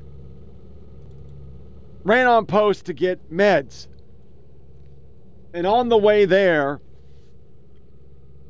I have a shit attack. Because after last Tuesday, I haven't been really evacuating my bowels because it's all fucked up. And I know this is a gross story, but if you picture it, we've all had these problems where we're about to shit our pants and there ain't no place to go. So I'm going on post. I'm about to wait outside for an hour. There's no latrines anywhere near it. So I go to where I know there's a latrine. There's a latrine on the back of the post. It's in the laundromat. It's where I used to park for my walk, and now I don't go there. I go to a new greenway that's by the end of the edge of the post. It's beautiful. It's marked for uh, distance. Just fantastic. So I run in there, and somebody is vomiting. So I'm not going in there now. The next thing I know, somebody says, Hey, you need to go on over and use, uh, there was an attendant. You need to go in there and you can go to the bowling alley. They have a whole bunch of bathrooms you can get in. So it's PT. There's only certain roads. It takes me 10 minutes to get across the fucking street. I have, as we used to say in the Army, jumpers in the door. I am about to shit my fucking pants. I run in there and I get into the bathroom and the lights won't trip on. Most of the military went green, so they had those motion censored. And for whatever reason, they didn't turn it on or the power was cut or I don't know what they do. But there's no lights. And I have to go find a stall in a public bathroom while I'm about to shit my pants. I was a blind man. I literally had to find the door, get in, put the hand on the toilet seat to get my ass on it, try to flush so I can courtesy flush because it's disgusting, try to find toilet paper, and try to find, twy, try to find my way out. And my God, that was the biggest C, severe emotional event I've had since combat, for fuck's sake. I was panicky because I was wearing sweats. It was going to show shit if I shit my pants. And I had to get the medicine and I had to get home before 11 because my wife had an appointment. Just a horrible experience. But don't judge me because we've all been there. So, I stated, A Light of Fire today is a 20 minute story. Um, it is going to be about, um, let me make sure I set this up right because I don't think I'm setting it up right because I didn't even talk about it. Maybe I should. Um, it's on Black Rifle Coffee, covered it, and I'm an idiot and dropped the screen. Uh, there it is. Uh, well, I don't see the guy's name. They didn't put it in it. It's an SF guy surrounded by Taliban. Let's listen.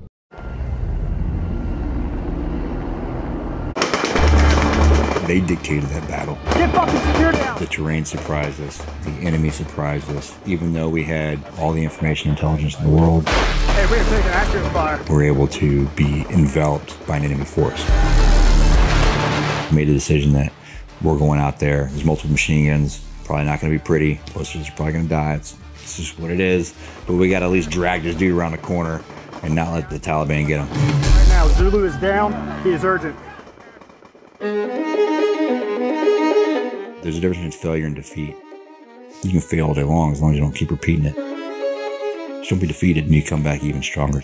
Life is designed to do that. Afghanistan 2008, we were working in Helmand province. Our team got just annihilated. We took a lot of casualties that trip.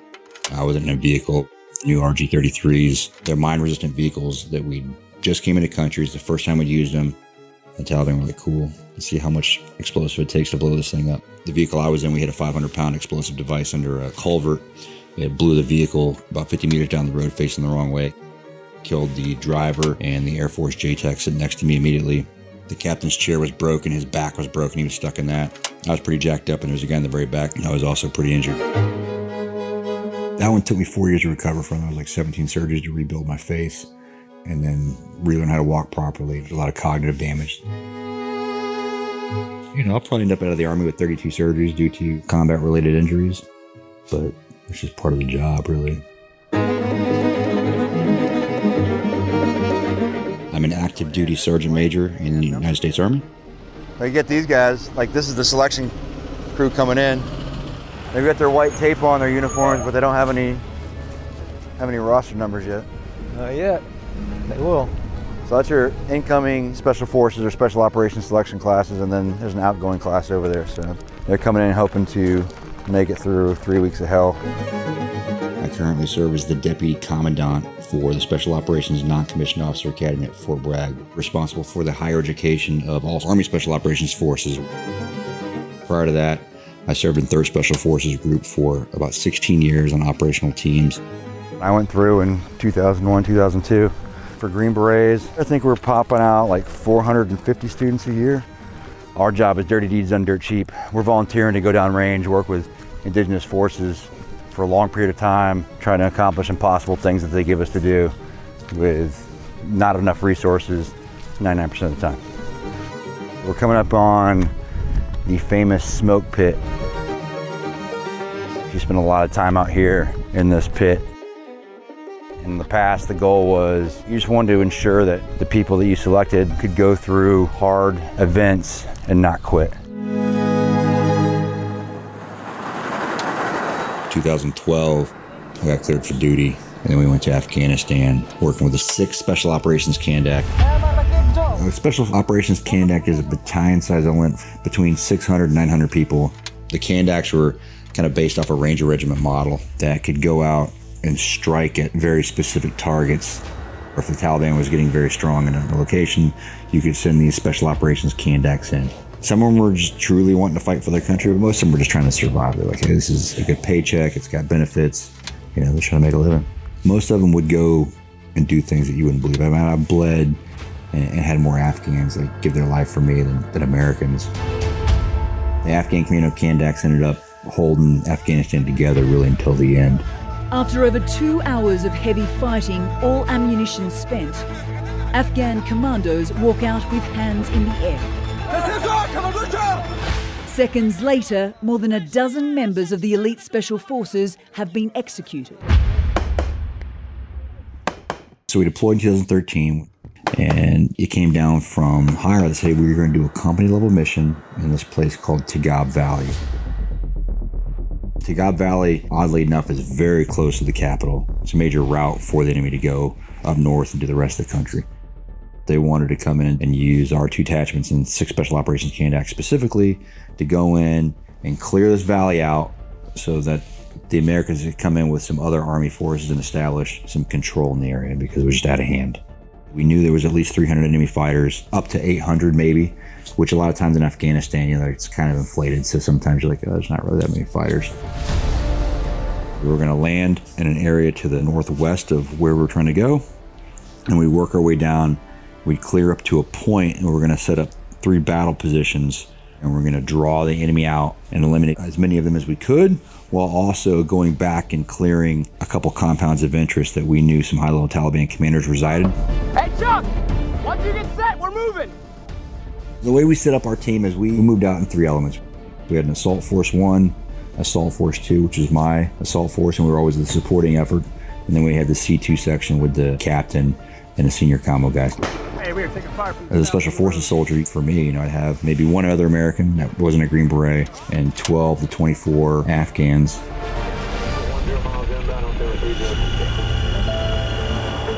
We come in and we land with three CH 47 Chinooks.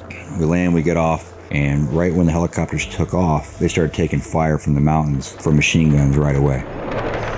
And immediately, the stuff around the HLZ is not what I'm expecting. There's buildings there that weren't on the imagery that we were using. And we started moving, and we're in these poppy fields. The poppy fields are, I think they're just designed to be anti American because if you're about six foot tall, these things are just cracking you in the nuts over and over again. And if you're too close to the guy in front of you, when he moves that thing forward, you get whacked with this, this big ass poppy. So they're pain in the ass to move through. And in Afghanistan, there's just all these mud walls everywhere. There is no better way to get through this than the way you're going unless you get on the main road, which we didn't want to get on because we knew it was ID and we knew that the enemy had people over there. So it took two hours longer than we expected to get to our first target building. So we cleared to where we thought that we were going to set up our battle positions, and the buildings that we'd planned for were not defensible. We went from poppy fields and orchards to now just being the most urban maze I'd ever been in. And I'd been in a lot of urban combat at this point in time, you know, in Iraq and, and places all around Afghanistan, but this place was just corridored everywhere. And we finally decided that we were going to, instead of threes, we're going to set up two battle positions. The C2 element would be located with my element. We'd wait for the sun to come up. We'd see what was going on with sensors and we'd go back and clear. And we had about 30 minutes before the sun came up. I was like, all right, man, I'm going down for a quick 30 minute nap. I was down for about 10 minutes. Next thing I know, there's three people on top of me. What the hell is going on? They're in the courtyard. I got woke up. Grenades were going off. One grenade landed in the courtyard. It didn't go off. If it would have gone off, it would have probably wounded most of us. I was like, okay, this is crazy. First of all, they're attacking us before the sun is fully up, so that's not normal. Generally, the firefight should start about an hour after sunrise, after prayer. Second of all, they're right on top of us. If they're throwing grenades over the walls, how are they getting so close to us? But the reality was, this place was so mazed up that they could just get on top of us, and there's not a whole lot we could do about it. Hey, we are taking accurate fire. The captain, the commander, was actually on, on top of the building, and he was just getting his ass handed to him with RPGs. And said that first volley that came in, that basically knocked him out. And he was like, what the hell is going on? And then he got up and, and recovered from it. Massive firefight erupted from both battle positions.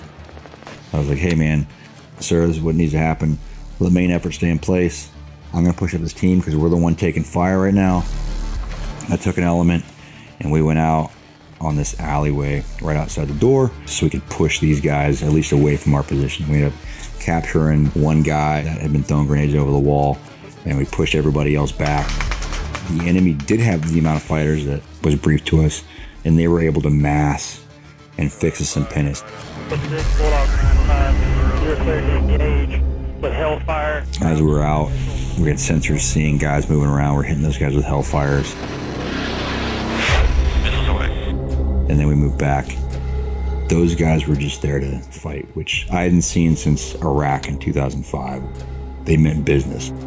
They basically allowed us to move past a large number of their force so they could come up and envelop us from both sides. We got some information that there was a large enemy force to the south maneuvering. I was like, okay, let me let me push out. I'll get around the backside of these guys, and as they move up towards our buildings, we'll ambush them. You know, look at the imagery; it made sense. Like this is where they are. This is how we get around them. So as they're moving in, they were set up with multiple machine guns and multiple people in these woods, and they shot at the first Afghans that came around the corner and shot one of them. Two two nine six. Someone got shot. Someone got shot. Five five five one five. We have one commando wounded. And that guy dropped. Hey, let's go. We're going back. Go get him. Most of the Afghans ran away. I was right behind the wall from this guy, and it was just a heavy amount of gunfire. I can see the guy's wounded. Do this crack. I'm like, okay, let's get the Afghans back. And let's get these Apaches firing on the outskirts of this open area. Chuck, 30 Mike, Mike, inbound. And the Apaches, they were doing runs, but they weren't firing. Turns out Apache 1, his gun was bent, which means it's broken. Apache 2, nope, same thing. Didn't fire. Alpha, this is Delta. Where's that fire? Finally, we got enough Afghans back, made a decision that we have to get this guy.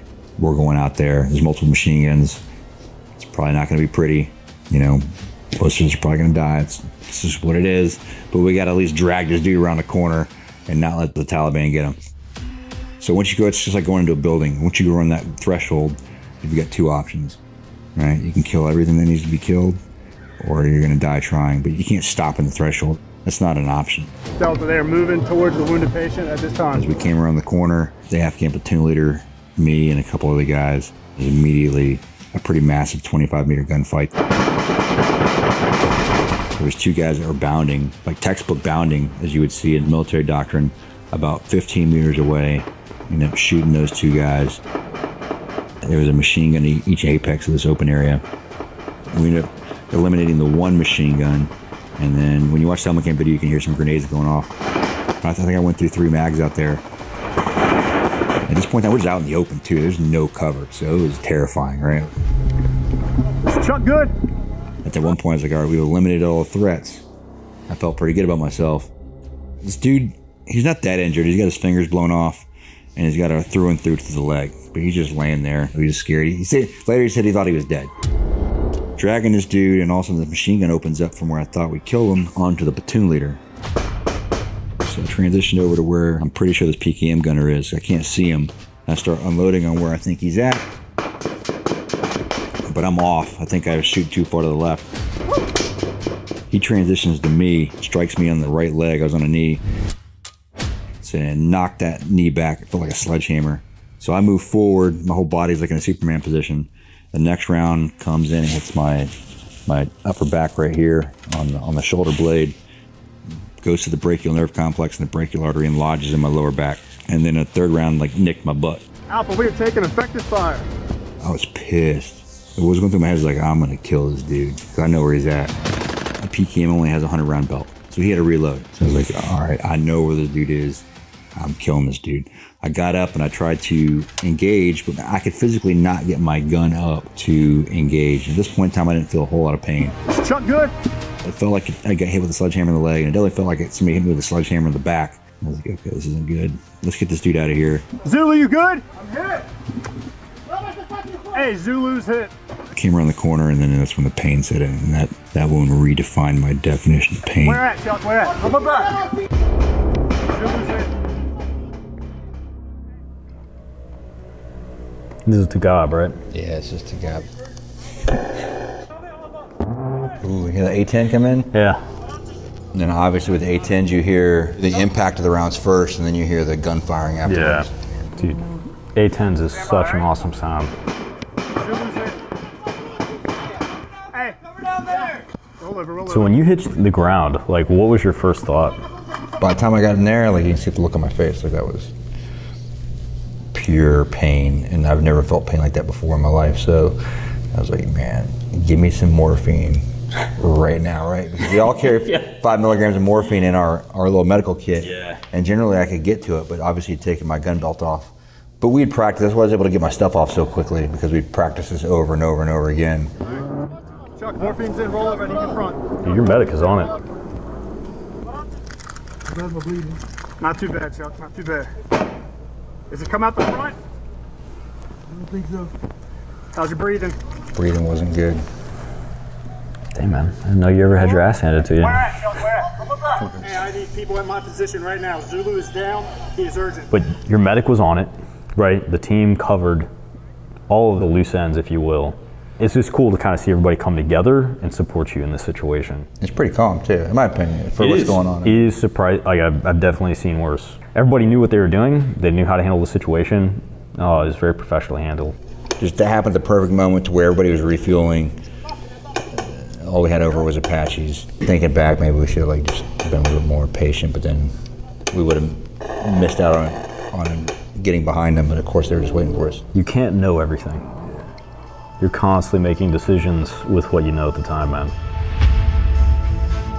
And I remember coming around the corner and just being terrified. Right? People tell you they're not scared in combat. Or it's not that you're not scared, but it's just what do you do through that fear and don't let it lock you up. We are moving back to your position. They dictated that battle. We didn't control the tempo at that point. The only other field for HLZ that we planned was to the northeast. That was definitely contested by the enemies. I self recover, moved myself back. Let's go. The video cuts out though when we go to our casualty collection point, which our pararescue guy was waiting there. They packed the wound as much as they could, and they put me in a Skedco, which is a stretcher. It looks like a little taco. So then they had to figure out how they were going to get me out of there. So they came up with a plan that they were going to push out elements from the main effort to clear up to this building overwatching this field, and then they were going to come around and bring me through up to this building. But then it became a rolling firefight all the way up to this building. It was just me, the team leader, and the medic out in the open for the most part in this alleyway. The commander said, Hey, our guys are tracking that. They know that you're there by yourself. They're staying over the radar. they're going to kill you guys. They're going to snatch up this wounded guy. Shit, we got to keep going. They would just fight their way up to the streets. It took probably 30 minutes to get up to this alleyway where they were just left by themselves, and then they had aircraft overhead shooting containment fires. They finally made it into the final compound before they extracted me, and the enemy just enveloped on this and around the far side of the HLZ. It was like a scene out of the movie. I'm laying there in this taco, and you just hear this massive gunfight, and somebody'd come down and they're like, "Hey man, how you doing? Need some water? Give me some water." And they'd reconsolidate ammo there. They were starting to run low on ammo. And they're like, all right, man, good luck, Chuck. And they go back up to their fighting position. Like, shit, like, what is going on? I mean, they didn't think I was going to survive either, to be honest with you. There was a point in time where the captain came and he's trying to be quiet. He's like, hey, Dan, Dan's our medic. It's, is Chuck going to make it? And he's like, I don't know, man. I don't know if he's going to make it or not. It sucked just being helpless. Just basically laying there staring at the ceiling, watching everybody else do all this work. And it's just a really bad feeling. Finally, they managed to clear enough of an area to where they thought they could land the helicopters. They rigged me for hoist. They said, hey, we're going to bring in a, a CH-53, what's called a Pedro bird. They're heavily armored, they have miniguns on them, and we're going to hoist you out. And I just remember hearing that and I freaked out. I was like, hell no. I grabbed up and I grabbed the team leader, reached up and grabbed him. I said, hey, man, I'm not going to die in the end of some freaking rope, man. Like, you're not going to hoist me out. He's like, Chuck, this is the only way we can get, get you out of here. We got to hoist you. Luckily, as the Pedro aircraft came in, he took a lot of fire and got shot up. So he had to leave. So that didn't happen. So I'm pretty sure if they would have tried to hoist me up, none of us would have survived that. And they got me to this building, and then they cleared enough area with AC 130 and, and managed to get the helicopters in there and get me out.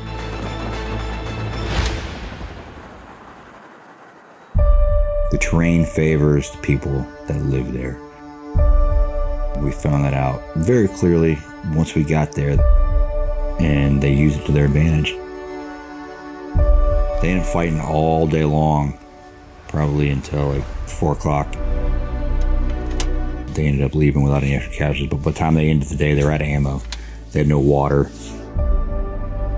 That battle we didn't win, right? Like, at least for me, I was a little bit too cocky going to the mission as far as I got all this imagery, I've got all this information, intelligence. We know what the enemy's going to do. But the reality is, the terrain surprised us. The enemy surprised us. Even though we had all the information intelligence in the world, we were able to be enveloped by an enemy force. They told me I'd, it'd take me years to get used to my arm back and relearn how to do anything with it. So, from the last surgery to redeployment was less than three months. I was told that it was going to be impossible to recover that fast. Second of all, they weren't going to let me go back because, you know, it was my second time in combat where I was seriously wounded. So I was relearning how to use my arm. I was able to recover and function properly and redeploy to combat when everybody said it was impossible. The next deployment, get shot again with another machine gun through the hand, where that one came over the finger here, went through the middle knuckle and blew up the side and blew all the bones. And then recovered from that one and, and came back, right? So, what drives us to do stuff like that? Are we trying to prove something to ourselves? If you truly believe that you're an unstoppable force of nature in life, then you will be, right? Chuck Ritter. Wow. That's a pretty harrowing story. Um, and one of my pet peeves, as we have talked on this podcast for years, um, you know, they made all sorts of movies about World War II, Vietnam, but we don't see those stories. They don't they don't publish those stories. there's no movies other than 12 Strong. What, what have we had? Uh, the Outpost. I mean, that's it. That's all I can think of. Restrepo. It is. It's been pretty rough. Today's show, if you look at it from beginning to end, and I, I missed one Liz Cheney, after Tucker's lies and defamation, it's about time. And the entire world said, I do believe you were fired. What lies and defamation did you do? Yeah. She wrote her daddy's coat strings. Um, but the amount of letting the left get away with everything and the mainstream media's fighting tooth and nail for their causes. Um, I saved a soundbite for next show, and it's CNN literally saying if you're questioning transgender rules, does that equate to murder? It's murder, they say. Well, you know what? Let's listen to it. Let's listen to it together. This this this is probably the best way for me to wrap up my show with this kind of shit. But would you have a panel where someone spoke about whether or not there should be legal murder? Because because because murder is is objectively wrong and you're killing someone, but I would not put that on the same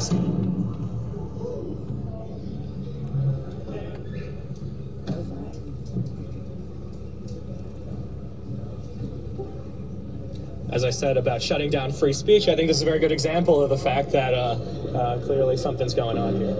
That boom was an incendiary device set off outside the building, according to a university statement. No one was injured, but some buildings were temporarily shut down. Do you think the point of this debate is to try to convince people in this room or to convince people on the internet? I think it's both. I mean, the goal of the event is not to make a, some uneducated leftist kid, um, you know, feel like an idiot. So I hope there's leftist people here that ask questions opposing Knowles and are able to do so respectfully. Why do these debates over rights for minority groups always get converted into debates over free speech. When someone backs you into a corner and says, I don't like your ideas, the easiest thing for you to say is, oh, well, that's because you don't like my free speech. It's because you want to censor me. And it's really the coward's way of, of trying to deal with any argument. Your answer should be, here's why my ideas are interesting and why they're important, not invoking some kind of quasi constitutional gloss for what you uh, have to say. And Elle Reeve is here to talk more about this. What is the kind of industry of Look at her. that is Seriously. taking advantage of this? Yeah, I think it's important to notice that it's not pre- the capital gains tax that is sparking these protests. It's not some scientist with a theory about black holes. Right? It's uh, trans rights this year. Five years ago, The problem I have with all this, and it, it's so disingenuous, is that this isn't like those subjects she's talking about. But every time the left is faced with opposition to one of their far fetched fucking ideas, they resort to violence. They insurrect state capitals. They blow shit up. I mean, there's a guy in there, and it's their crowd. They always try to infer it's the right blowing shit up and the right getting violent. One underscores Androsky, Will Carlisle, who blocked me. They all want to play that it's it's the right who's the violent people, but nobody is going armed to drag story queens, but Antifa. Antifa's there with guns. Antifa is causing violence. Riley Gaines got punched in the fucking face. The media didn't even cover it because it goes completely against their agenda. And their agenda is to say that the violent white supremacy on the right, who are now in mourning over Tucker, are planning to do shit. And they're doing that because that's the only way they can keep this fear mongering up for 2024 and somehow work in mass mail in ballots, can't do voting stations, there's too much right wing violence, blah, blah, blah, blah, blah, blah, blah. Because that's how they, you know, they're always about going to the well and duplicating what they did before. The reality is, it is the left that gets violent every time their ideas are challenged. And they do that because they're always hyperbolically using language that is fucking far fetched and bullshit. Life altering. People will have blood on their hands if you don't let them transition at five years old. That kind of shit. Playing the trans genocide and the suicide rates are so high. Yet every study that comes out about giving them the opposite fucking hormone shows that they're suicidal worse.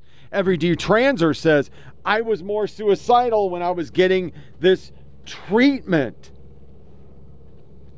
And it links directly to the hypocrisy that we started the show with. No GOP president would be allowed to use cheat sheets on that scale, have loaded, pre baked press conferences every three or four months. I mean, I said it multiple times on, on Twitter. Journalists now scream questions, don't have it answered, and a young intern's in their face screaming, Get out. Trump had press conferences all the time. He was always, but I actually found articles, and I was going to put it in today, but I, I didn't, of them saying why Trump's chopper talks are horrible. Biden doesn't even have chopper talks. Biden doesn't answer any questions. His handlers don't let him handle any question because they got to give him a cheat sheet like that that tells him when to fart and breathe because he's clinically brain dead.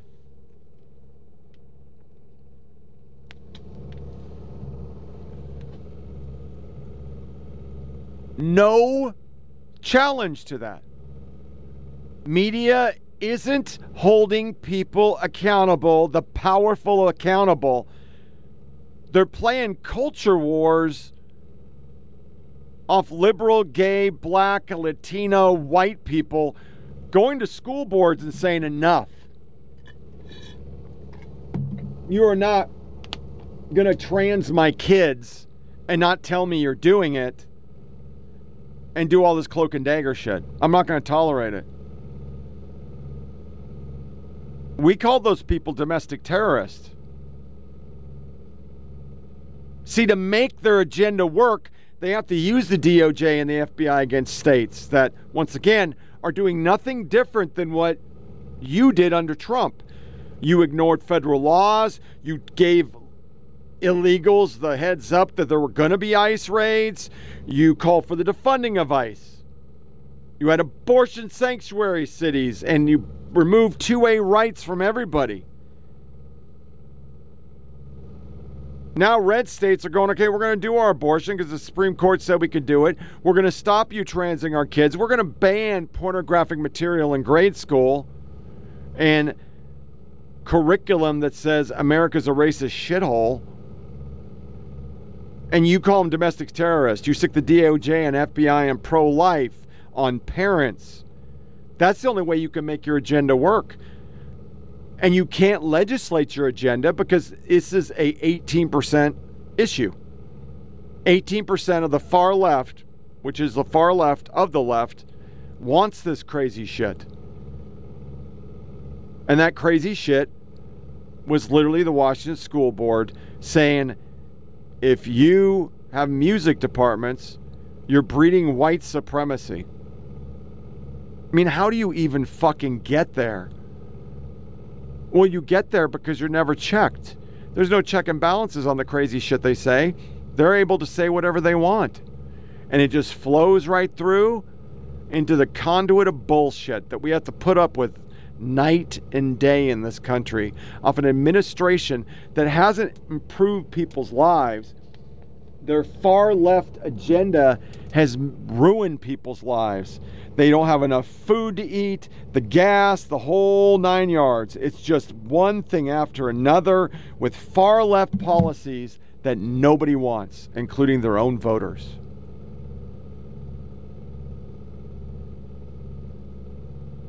It's un American on so many levels.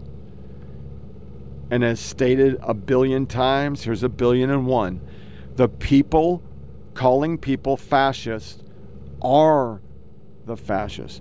So that wraps up another episode of Flyover PolitiK Podcast. Share with your family friends. Go to SoundCloud with Flyover PolitiK with the K, Rumble 482467. Email me at foppodcast at gmail.com.